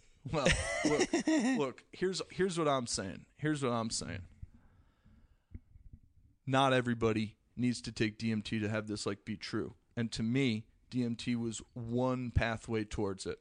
I I, I want to And throw it- this it in is there just too. to me an actual for sure granite cornerstone that I would stake my life on the fact that I know for a fact, I know for a fact that there is a consciousness or an existence that's at the very least beyond our normal temporal perceptions. Okay? I've been because I've been there. Not because my mommy told me about this, all right? Because I was fucking there. Right. You know what I mean? Yeah.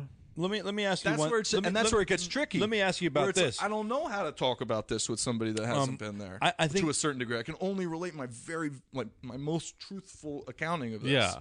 I And think anyway. I think DMT is is hard because like you know LSD and acid, sure you can do those uh, psychedelics and have a good time, but DMT is not for the good time psychedelic fun. No, no, no. And Oh. so and so uh, uh, so Boom. And there's the alley oop for you said what was the takeaway from from DMT? It was not that this is like a fun thing to do at a Phish concert. My God Almighty, how people come to this conclusion Yeah. is oh uh, Well, there's of very madness. rarely But a wait, let me get thing to, do at a Phish Right, right. concert. Look, got, got, exact, exactly. So he, my takeaway was this: that when I returned to my very humble meat suit here, my friends, Yeah. I knew that th- that was not the uh, end all be all of the situation, and that I knew essentially that this meat suit's time was limited, and that I had en- been fortunate enough to encounter some things that I knew for sure were good. I didn't give a fuck about what was wrong or bad. I gave lots of shits about like what was good and that I cared about. And then I kind of redoubled my efforts on that. At the time, it was photography. I was working, you know, I was in art school and taking photos for Madison Square Garden, and I went deep in photo. I went deep in photo until my there was some there was another thing going on that was just a calming Okay. type feeling thing. Let me just let me just say this. yeah, yeah. Ordered lunch today. Okay. I was walking to get it. Me and my buddy. Uh, it's like in one of the scummier parts of Hollywood. I like There it. I like it already. Like, I like it. homeless encampments that have been built up around this baseball field, Okay. which is like whatever. We don't eat at this restaurant because homeless people walk in all the time, and we're like, okay, well, if we don't want to be bothered by them, let's order it ahead of time, and then we'll pick it up, and then we'll walk back. So we're walking on the way to get it, and there's this homeless lady like screaming. She's like pushing one of those carts. They always have carts for some reason. Yeah, it's useful for uh, carrying around a lot of stuff. Yeah, it was empty. she's uh she's screaming. She's schizophrenic, I'm sure. She's screaming. My my my sort of like uh uh uh uh, uh fuck uh, uh uh, whatever uh, the the the the way that I've standardized handling those people is I just don't look at them. Because I don't want to don't want to engage. I don't want to engage, and I don't want me to be the devil that they're screaming about. and so if I don't look at them, then probably they'll just walk by. Okay. So I don't look at her. Me and my buddy are talking. And we get across the street after she passes us, and he goes, "What? She was? Why was that woman not wearing anything?" And I look back, and she's like fully naked, pushing a cart fully naked. And uh, Yo. the the reason I bring that up is because the abyss, bro. she thinks that that reality is real. Like she is in a world where she is doing okay. You know what I mean? Like she is existing. Again, I don't want to insult you by this, but is is there a is there a is there a, a possibility that like you had like a psychotic break of some sort and that now everything after that is like this alternate reality that you believe Wow. Dude, well, uh, I, I, I that's a beautiful question, like very pointedly asked, and I, I like appreciate it. Here's my here's here's my like response. When you have an experience, you have a choice. You either learn from it or you ignore it. My experience in life is that ignoring the lessons that the universe or the world gives me is not good if I'm able to integrate my experiences in a positive way, it has done bountiful, wonderful good to me. right I did those experience I've had these experiences and what they have brought me back to are essentially some pretty ancient fundamental truths that are like our time it, on earth here is limited because we're organic like mortal beings. This is Greek tragedy. This is like Greeks are dealing with this beautifully with like social works that are like creating like talk about psychogenic breaks the way they were getting around that was through catharsis and like functional te- like dramaturgical technologies look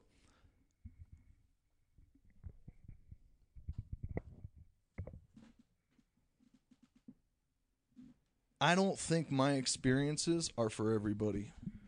And I think when I came to that like conclusion and stopped having to figure out everything for everybody else and just like kind of focus on what was really viscerally true for me, mm-hmm. it's been useful. right So here's what I'm saying on like the, have did you have a psycho like a psycho like break? I don't think so. And here's why. My experiences led me back to very good fundamental values. If they had led me towards things that were like very much against like what I considered to be good, I would be in a real crisis. And I think other people have had that yeah l- literally through practicing like astral projection or magic or whatever they're tricking themselves into thinking they're doing, whatever self hypnosis, whatever you want to call it. All I can say is whatever I came back with was literally from it was from the right side of things. It was from the light, and it came back with like, here it is, serve, serve. You're My- here for your fucking other guys. Here was the very fundamental thing. It was that we are interconnected that my fundamental DMT experience was that, and if you want to get into just like what does it mean to be able to see third person and all of that, I think for whatever reason, I tapped into the universe and I was one with it for a second. And then you can get the full blown visual of like whatever it is. I'm not the first, I'm not the last. There's a million people that have it every day. Yeah. And I think that like when you tap into that source, I think that we have very limited uh, uh, research, experience, and credibility in that department. That has not been our area Yeah. of, of, of, of, of, of research or like the trajectory of our academic and, you know, intellectual community Right, in the post World War II made. era. Because let, look, let's face it, folks, uh, post World War II era is the first time that like we've been able to like wrangle with this, at least in like. Anyway, yeah they didn't have the that we would have They a didn't- we- militarized scientific community looking into this if they wanted, if like we wanted to. We have more of a luxury of like toiling with these things, and also like we've Right. we've we've we've we've we're a capitalist now, and I don't think that's a bad word. I'm not one of the guys who's like totally anti-capitalist. I'm anti-crony capitalism, but Right. that's a whole nother thing. Um, so I understand what you're saying. Um, and it's interesting because like you're saying all of the same things that like LSD people will say where it's like interconnectivity. I mean, Willie is all about that where it's like, "Oh, we all if we were all concerned about everyone else, like if we all just like loved. I think that's what you like to say. If we loved each other, if we I mean, yeah. then like the world would be better. Um, so I don't know. I mean, it's just like it's uh depressing in a way because it's such an optimistic way to see things that will never ever happen. You know? Because you need everyone else to be on that same plane as you, and that's not going to happen. Want to know how you do it? Take the fluoride out of your water. No, no, That's no. my you answer. Want to know on. how to fucking do Yes, it? please, yes. You develop a space program where you get a couple of hardcore people who are all on the same page, and you go and you terraform a motherfucking planet. Yeah, Easier and said and you than start done. your own. No, I'm not kidding. I'm not kidding about that. Well, I, and that's even if how not you do it. You kidding- asked the question, how would you do it? I didn't say how. You didn't say how could you do that easily. You just asked how could you do that. And you know what? There's the answer. Because the, the, I- There's the answer. and, and I'm Right. I, am not joking. I'm agreeing with you because my Yeah. my question has always been, how do I choose who gets to go on my spaceship onto the next reality that I'm in charge of? Yo, run your own rocket company, and then it's your problem. Don't be at the fucking beck and call of some guy that is gonna pick you. You can't trust other people to make the right decisions. Yeah. Rule number one. So do your best here on Earth, just you. How about clean up our your side of the street first? Start the rocket company, or you know, what I'm saying. Uh, that's the actual thing and this is like if i have any problem with any like conspiratorial thinking is that we can almost let ourselves off the hook by being like oh but they yeah, don't want to keep it right Right. rather than becoming advocacy groups for real things Right. you know what i'm saying like i like if we get all the sasquatch peoples and all the ancient aliens people and everybody else to be on the same page that something else is going on and then we all like pitch in on like the same like if we're all like warp drives Yeah. That, I, I'm just saying, like that No, would be the like- actuality. Or my problem with conspiracy community is just the lack of utility and mobilization. Well, Just I pointing think- the finger and, and calling Right. out the negative. Oh, the conspiracy theory loves to be victims. The uh, conspiracy theory uh, uh, uh, uh, theorists Right. love to be victims. That's what they want because they're Correct. because they're not happy and they're going like, who can we blame this on and like what can it be about? Um, not all of them. I'm not saying that. I think a lot of it is creative thinking and going like, oh, wouldn't it be fun if like uh, Thor was actually an alien and he was here? Eh, or Bigfoot is a is an interdimensional traveler. Like that stuff is fun to think about. I think the ones who are actually going like the government is after me, and not like in this in the mental illness way. The the ones who are like honestly, well, I mean, I'm just gonna I'm just gonna throw my two cents in on that, not to go too deep, but it's like when when you find out that your government actually was giving people LSD without their acknowledgement, Oh you know, Yeah. it, it- it's just like there's a weird thing that happens where my I think my biggest issue that I've had my whole life has always been who's in charge of me and power trips, you know? And it's like why pow, power trips to me has been the most my biggest issue in life has been has been people power tripping on me and then also people trying to have power over me. And and and then so I You know- I, I grew up being so defensive. I'm so defensive that you know we've had a wait we've listen man you're my best friend out here and we've had a few weird little arguments and and when I think about the cause of them it's almost like I I, I- I just get so defensive bec- and and I'm like how could I think that you could be attacking me I'm glad that we had we hashed that out because Right.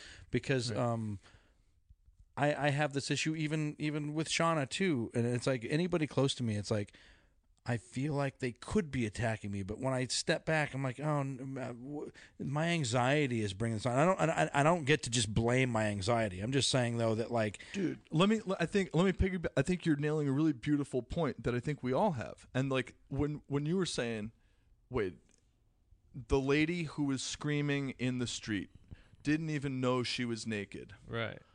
i think what conspiratorialists or like people who are into like whatever uh, mysticism or uh, whatever you want to call it or any anything that goes beyond just normal everyday stuff excuse me they are feeling like they have been stripped of clothing that is their birthright. So when you tell someone who's gone down the conspiratorial rabbit hole like that like something isn't true, it's their birthright to have that.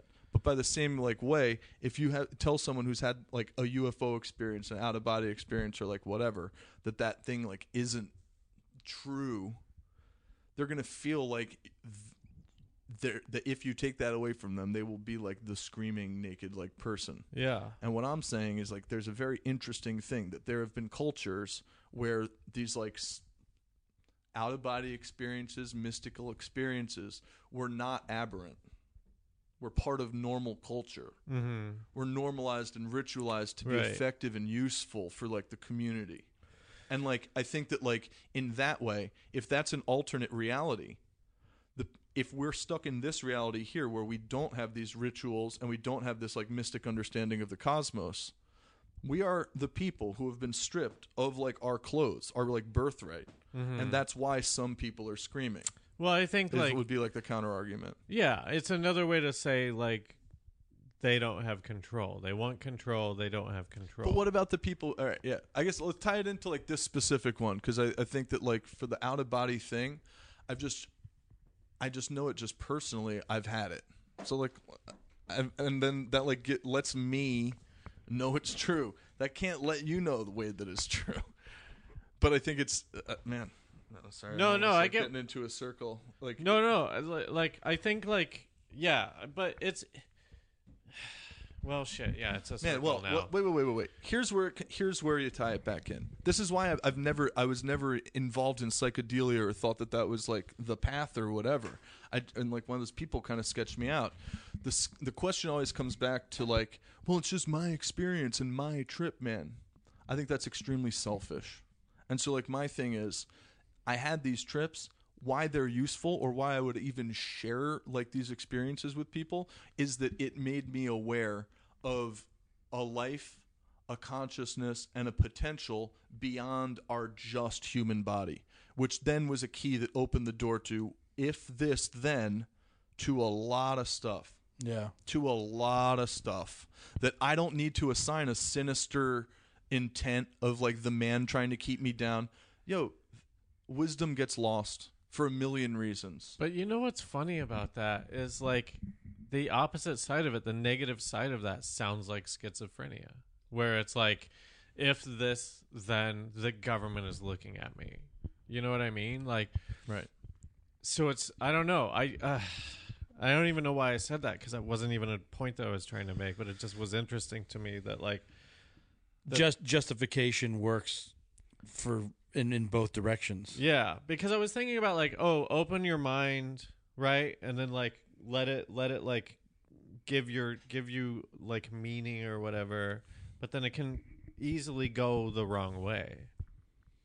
Where then you are like blaming everybody for everything and going like, well, this is this is uh this is happening because the universe is causality. So, and I don't know. I mean, I don't know. It's like we can't tell. We can't tell everybody to. I don't know. It's like I. Here's let me throw this at you. And maybe this was like an organizing principle of why I like view both of those experiences for me as like positive or my interpretation with them. They were about coming back and getting into like action. It like like ex- other experiences have not done for me. It was like it was exciting to be back in your skin and know that you essentially had like a destiny to track down. That you were here like I don't know. I had an overwhelming experience with that. Yeah. You know, the, the best I've ever felt in my life Yeah. was after my last knee surgery because I got Because of the morphine. well, I got put under, you know, and and then when I came back, Right. I was so happy to be alive. that There's- it, it exactly. was like the best I've ever felt. I was hilarious. I was having a great time and like just high on life. Exactly. And not that I expected to die. I, did, I definitely had anxiety on it, but I've also had five or six knee surgeries already, so Right. I assumed I was going to make it. But right. the feeling of being back felt so good. My, I mean, I mean, ultimately, um, I, I, I just feel like, uh, and, and, and this is me wrapping up my whatever I want to say about all this stuff. You guys can take your turns too, but like, um, um, to me, uh, when I think about out of body experience, I I always think that like our own whatever happens to us is so personal. And this is what makes politics hard. And this is what makes conversations hard. This is what makes, you know, everyone's got their own ticks, whatever. But I'm like, if you, I always come back to if you want to fix the world, because I've always had this thing where I'm like, I need to fix the world, not because there's anything wrong with it, but because I just feel like people aren't making decisions with the um, the rest of the universe in their in mind. But uh, uh, if I make my decisions in such a way that I have the universe in mind, if like then I just think things will work themselves out. I know that you can go fight your causes and do whatever, but if I can treat my life the way I expect, the way that I want everything to be. What is it? Act local, think global. That's yeah, essentially yeah. what you're saying. Yeah, yeah, yeah. Only That- on a mental level. But but like if Right. we do have a connected consciousness, then that actually does work because if I learn something, if I learn things, then there's a chance that our connected consciousness will activate and other people will see it too. And so my goal is to learn from my own personal experiences and just make sure that I live live life to the fullest. But all that means is that like when when you take moments, like don't don't just turn away from them because it's easier. Like honestly, I had one of those moments tonight, and I'm gonna, you know, with Shauna, like I, I read Moose's story, and then and then I was like, all right, I gotta go, and then I could I could feel that that was just bad. I didn't need to say that, but my anxious mind was like, okay, next thing is I got to get ready to go do this podcast, and I knew that that affected Shauna in such a way that it was like, okay, go do your life. I'll be here with our boy. You know, just just just the way that I treated that because I'm, I just I say things that I don't need to say. And it's like, man, I, uh, you know, I need to address this and and and Wait, wait, wait. Let me tr- let me throw this out. And maybe the, we're only just getting to this. What we're talking about with these out of body things and these like transcendent states is really like ego transcendence. Like all these thoughts that we're like that come into our head, these anxieties, these what are they going to think? What's my what's going on with my kid? What's going on? Is my toilet leaking? they leave the thing? Uh, What's going on? Uh, What am I going to do in a month? Where's my paycheck coming? Oh my god, am I going to hit rent? All that shit. Okay. That is not you, man. That is not. That is that is us. That is your mind. And there's a lot more to you than just that. That shit is a prison. And what I'm saying is that these out of body experiences liberate you from that prison. And you realize that there's something else. And when you start doing mindfulness and meditation and mind clearing type stuff, you literally just observe things. All right? This is not making shit happen. It's that you start to observe that your mind is what's filtering everything with your perceptions and thoughts. And when you transcend that, we're talking about another fucking ball game. Well, and but- it really is like okay, an but- apples and oranges almost there's- conversation. But there's transcending, and then there's what Willie was talking about, which was, oh, he felt bad that he was gonna leave his kid and wife, right. and your counter to that was, that's just your mind. So is compassion not a part of the, the higher plane? I mean, like, shouldn't he? But Shouldn't an- he? anxious compassion though I, I is how i take it is that like yeah I'm, I'll, I'll go away but i'll be back but like don't worry about it like don't stress out about it Well, that, but like you know, only dogs stress out when you But tell wait, them wait, wait, wait. Let me let me just get something. It, your mind's your mind though is different than your actions, how you feel and like behave. These thoughts that just like come and like berate.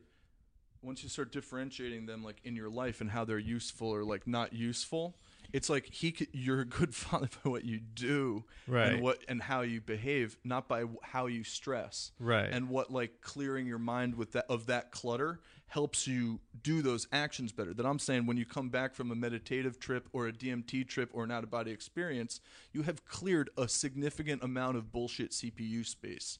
A lot of things that don't matter or are actually clutter get cleared out. You get reprioritized in a way that isn't like I am a zealot. It's like it really is about loving and compassion and like being like kind of there for like another person making beautiful things and like offering them to the community I just you know, think that like that's I think that's like this higher level thing But that, I- that's real. That's but I- real. but I do think there's a helpfulness to neuroses because you're constantly you're constantly being uh, empathetic. here's what i'm saying too and i think it's a beautiful element of this show we need every single type of monkey there is we need every single Right. type of human there is Right. we need the one that's like i think i heard a ghost we need the one that's like we need more water We need the one that's like, I'm just taking care of my kids. Fucking shut up about Okay, the water okay, this. so we that- need everybody. okay, we need so- all this. so we need the guys standing on the roof that- of to- humanity with the key in their hand, trying to, To- get stuck by lightning. so we to- need that guy. to that we need the guy that digs his grave. Right. We need all of these guys. all these guys. To that point, how and you- ladies. Let's go. But how do you? Okay, so to that point, then if you need all of these people, that Willie is so concerned with everyone getting on the same page, then Right. Like I think how- Willie's misguided on that, and Willie will save himself a lot of effort, angst, anxiety by not worrying about other people getting on the same page and just doing it. Because that's what this podcast is. You're already just doing it. Don't focus. Take all the energy you're focusing on other people not getting it, and just take first off, take pride in getting the things that you do get, and then just throw your love and support behind what exists in those realms. That's the that's you are the you you really are a special fucking human being, and like you being worried about other people gets in your way. That's all I'm saying. And if you getting rid of that, that's dude, that's the whole secret because all that matters and it's this like weird thing and it's not solipsistic is that all you have control over is Willie. And Willie is concerned about a lot of other shit, especially other people getting on the same page before he takes off in the space shuttle. Fuck that. You cannot be concerned in the re- in the re-education of society program. You can, however, be extremely concerned in the the rich investing of time, attention, and energy into like beautiful, intense, out there projects that are like on it, that are on it, that are already doing it, or you make them, or you make them, or you make it, or you Thank make it. you, Yeah. Thank you for telling him that. No, honestly. It's No, no, no, what no, I've and been love trying to tell him for years.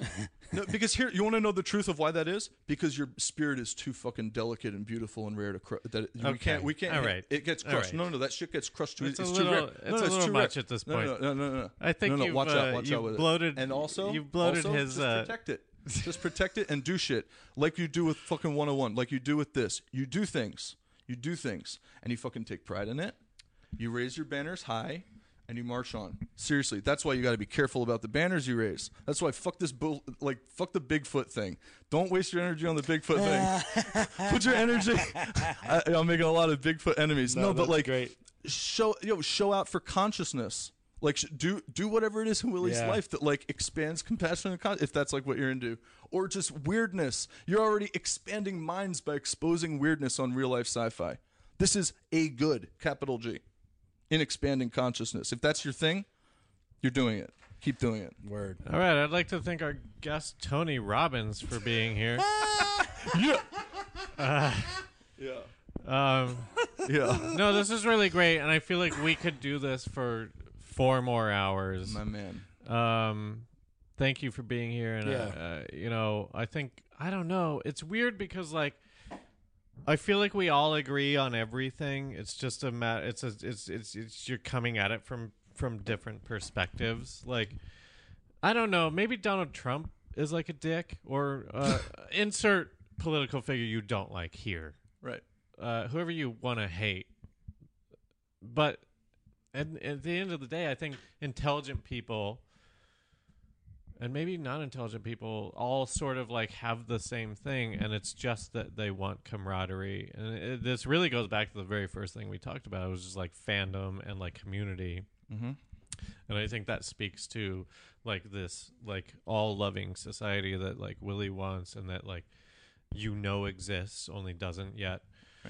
Uh so it's uh I you know what what is what is progression? Is it doing a podcast for almost 2 hours and like kind of yes ending each other into like agreeing on stuff that we already agreed on? Like I don't know.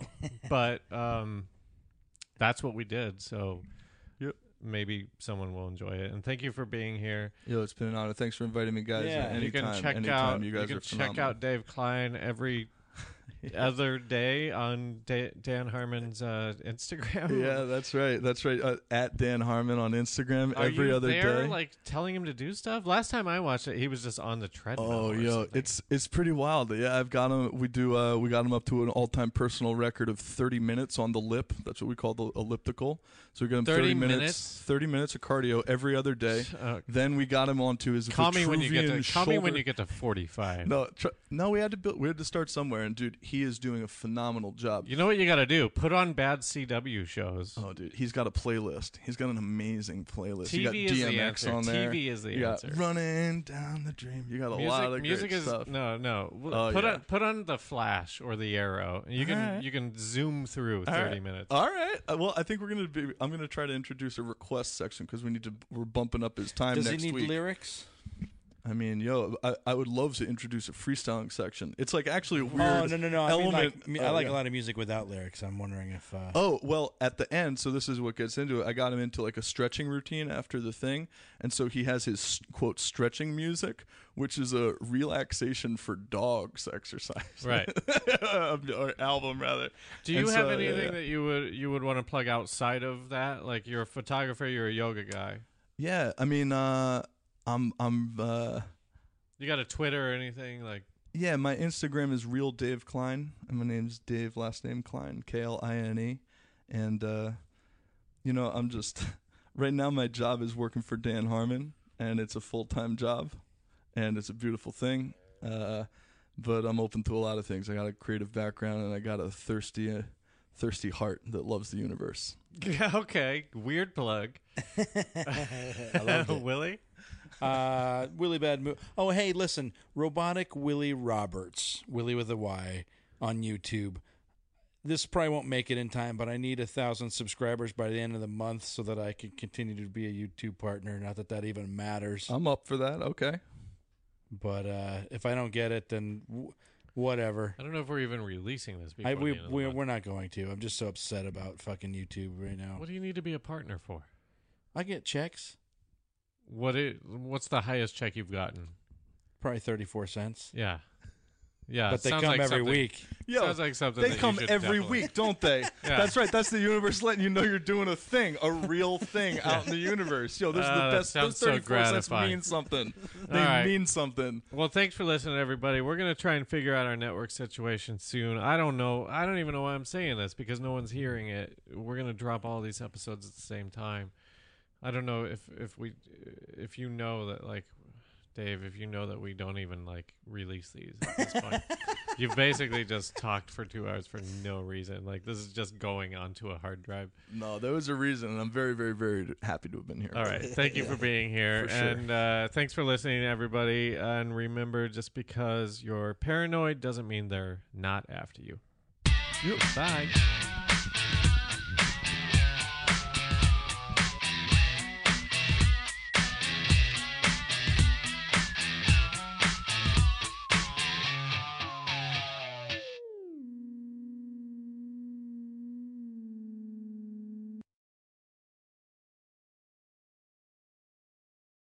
Hello, I'm Dave Ross. Hey, and I'm Hampton Yount. And we host Suicide Buddies on Starburns Audio. That's right. It's a podcast about suicide, but not to make light of it. We actually talk about suicidal thoughts, depression, kind of with a sense of levity that Dave and I have with each other. He's my best friend. Come on. Yeah, we're buddies. Suicide Buddies. That's the title. One of our favorite episodes that we've recorded so far is about this guy, Jan Potocki, who was a Polish aristocrat in the 19th century. And he, uh, one of the reasons it's possible that he killed himself is that he thought he was a werewolf. Oh. Check out a clip. It also makes me think, like we were talking about in the Norway uh, black metal episode, how like just the culture of your surroundings can affect you. Like he's in a castle in Poland. He's like, I mean, if you Yeah. lived in a castle in Poland and no one knew anything about anything, you might be like, I'm a bat. I'm probably a bat.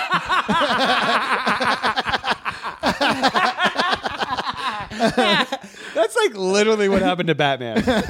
he literally is in his mansion. He's like, you know what? Fuck it. I'm, I'm a, bat. I'm a bat. I'm a I'm a bat. bat. I'm a, I'm a I'm a bat. bat that helps people. I'm a bat that helps people. I'm a I'm a I rich, don't know what you want from me. And my, Uh, and my my- girlfriend, she's a cat. She's a cat. My She- girlfriend's a cat. She steals things. She's a woman who steals things. She's a cat. I'm a bat. I'm a I help bat. people. She's a cat. We fight a penguin. my, my